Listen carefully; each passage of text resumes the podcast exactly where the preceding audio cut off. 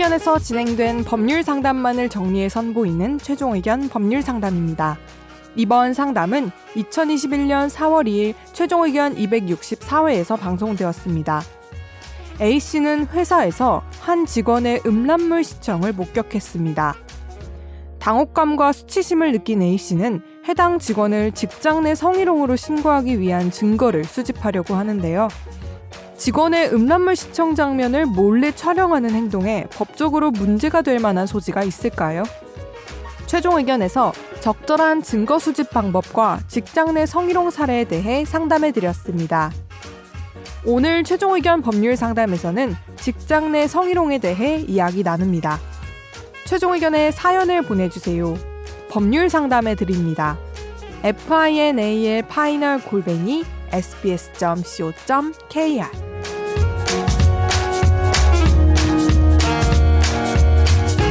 저는 소규모 회사에 다니는 직장인입니다. 2021년 2월 3일 팩스를 보내던 중 팩스기 사이로 보이는 다른 직원의 모니터를 보게 됐는데 업무 시간에 야동을 시청하고 있었습니다. 오. 처음엔 실수로 들어간 거겠지 하고 넘기려 했지만 그 후에도 배우의 프로필을 검색해 보거나 사이트를 접속해서 영상을 찾는 등의 행동을 어, 목격하였고 그날 이후에도 거의 매일을 업무 시간을 이용해서 야동 보는 걸 확인했습니다.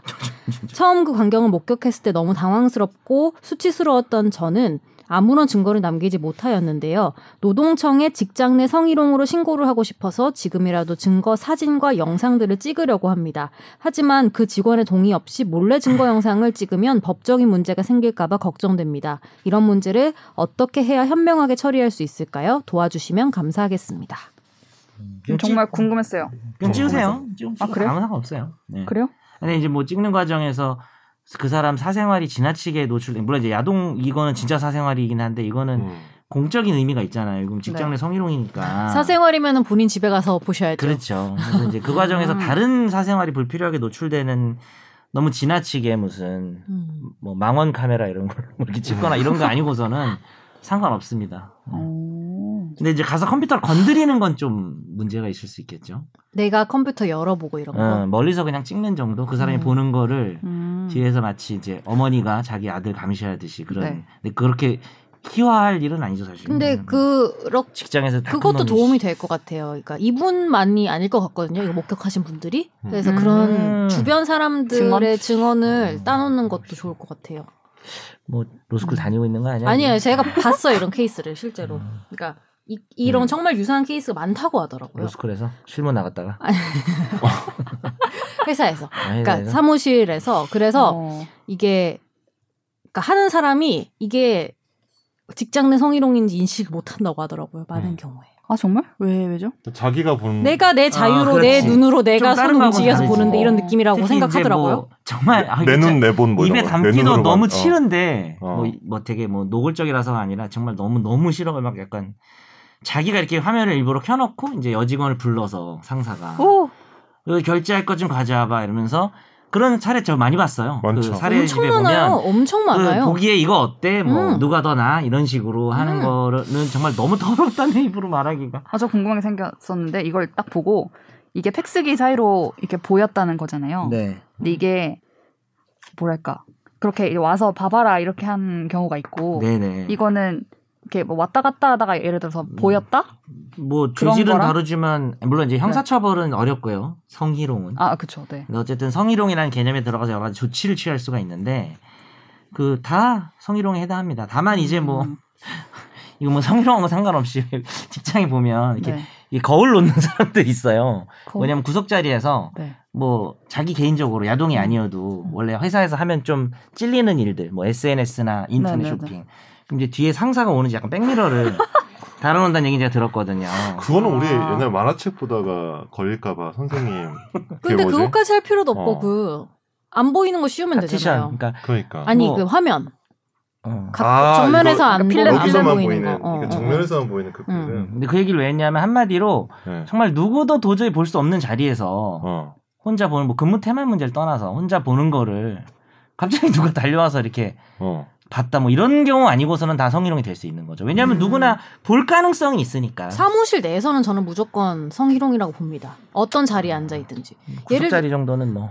아 근데 아니죠. 왜냐면 제가 제가 하겠다는 게 아니야. 아, 네, 네. 법적인 판단을 하고 있는 겁니다. 아니, 저는 왜냐하면 네. 예를 들면 구석 자리에 있어서 어. 보통 이제 대부분의 경우에 지나 음. 굳이 가지 않으면 안 보이는 자리들도 있잖아요. 그쵸, 그쵸, 방향이 그쵸. 음. 모니터. 거기서는 뭐 이제 뭐 쇼핑도 할 수 있고. 저는 딴짓을 많이 사무실이란 곳은 여튼 언제든지 업무적으로 내가 음. 그 자리에 가서 이 사람과 의사소통을 할 수도 있고. 뭐 부적절하죠. 네, 한데 어. 그건 아닌 것 같아요. 네, 가능성이 남아 있으면 뭐 성희롱인 거죠. 네. 음, 알겠습니다.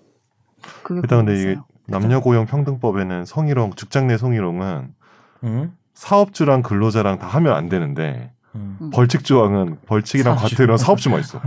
사장 사장. 당사자가 그러니까, 없는 거죠. 그러니까, 그러니까 부장이 음. 진짜 아까 말한 말씀드린 것처럼 직장 내 성희롱 했어. 근데 이제 남녀 고용 평등법에 따른 처벌은 사업주만 있어요. 그러니까 사업주가 해만 사장님 사장님만. 그러니까 이제 사장님. 아니 직장 내 징계를 받을 수 징계를 받을 수 징계를 받는 거. 형 그래서 형사처벌을 작년에 이대 로스쿨인가 추진했었거든요. 2020년 19년에 음. 조용하네. 음. 음, 음. 그걸 이제 형법에 형법에 규정을 넣는 거를 추진했었어요. 음. 잘안 됐나 지금은 없죠. 뭐 모르겠어요. 어떻게 진행되는지. 어쨌든 뭐 네. 전혀 논의가 없네요. 요새. 네. 그러니까 아직은 그러니까 성희롱이 이제 실제 사업주도 과태료라 가지고 그러니까 형사처벌까지는 아직까지 가기에는 아직 좀 난관이 많은 것 같아요. 제가 봤을 때.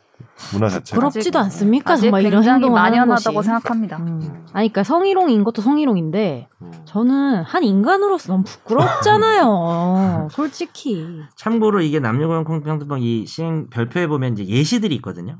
여기는 음란한 사진 그림을 게시하거나 보여주는 행위라고 되어 있긴 해요. 그러니까 이제 막잘 음. 보이게 하거나 음. 보여주는 것을 좀 구체적인 예시로 되어 있고 뭐 혼자 몰래 보는 이건 없고 볼 가능성 있는 행위 모르겠지만 누구나 볼 수 있는 상황에서 보는 거는 성희롱 될수 있지 않냐라는 음. 뭐제 생각입니다. 저는 실제로 징계 받는 사례를 봤기 때문에 음흠. 받을 수 어, 있을 거라고 봅니다. 네. 음. 그러니까 이러... 실무 나갔다가 뭐하네 투잡이지. 아니에요.